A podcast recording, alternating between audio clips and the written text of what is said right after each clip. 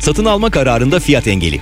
Kullanıcı deneyimin gerçek bir amaç ve sürdürülebilirlik rekabette önemli avantajlar sağlıyor. Amacı olmayan markalar göz ardı edilirken doğayı ya da insan haklarını güçlü bir şekilde savunmayan kurumlar iptal ediliyor. İçinde bulunduğumuz dönemde her şeyi doğru yapıyor, hatta müşteri sayınızla cironuzu da artırıyor bile olabilir. Ancak bütün bunlara rağmen kar marjınız belli sınırlar içinde kalıyorsa bir şeyler ters gidiyor demektir. Sorunu çözmek üzere doğru adımlar atmış ve gereğini yapmış olsanız dahi istenilen kar sağlanmıyorsa bakmanız gereken tek yer fiyattır. Ve fiyat her daim müşterinin öncelikleri arasındadır. Mükemmel deneyim ve şirketin amacı önemliyse de satın alma kararında fiyat etkili olur. Peki bu durum gerçekten müşteri böyle düşündüğü için mi yoksa satıcı, pazarlamacı, tedarikçi olarak sizin görüşlerinizle mi ilgili? Yanıt basit. Fiyatın en önemli olduğu zaman satıcının öyle olduğuna inandığı zamandır. Kar marjının daralması pazarlama ve satış personelinin kendi müşterilerinin diğer müşterilerden farklı olduğunu, onların gerçekten sadece fiyatla ilgilendiğini söylemesiyle başlar. Oysa fiyatın önemini kıvılcımdan aleve dönüştüren satıcının düşünce ve aksiyonlarıdır.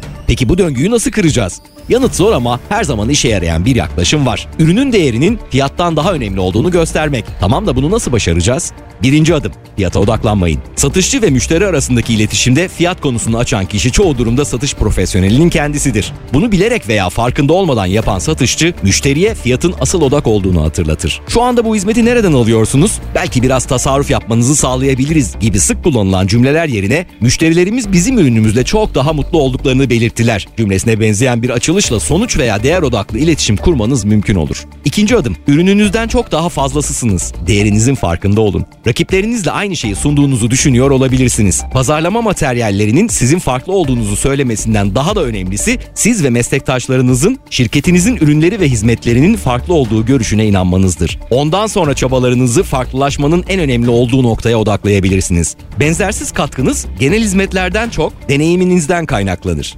Örneğin bilgi teknolojileri, IT hizmetleriniz rakiplerinizin sunduklarıyla benzer gözüküyor olsa da hukuk ve muhasebe departmanınızla kapsamlı bir deneyime sahip olabilirsiniz. Ürününüzün ötesinde tüm süreci keyifli ve kolay hale getiren bağlantılara sahip olmak da satışçının en değerli hazinesidir. Üçüncü adım etkiyi birlikte bulun.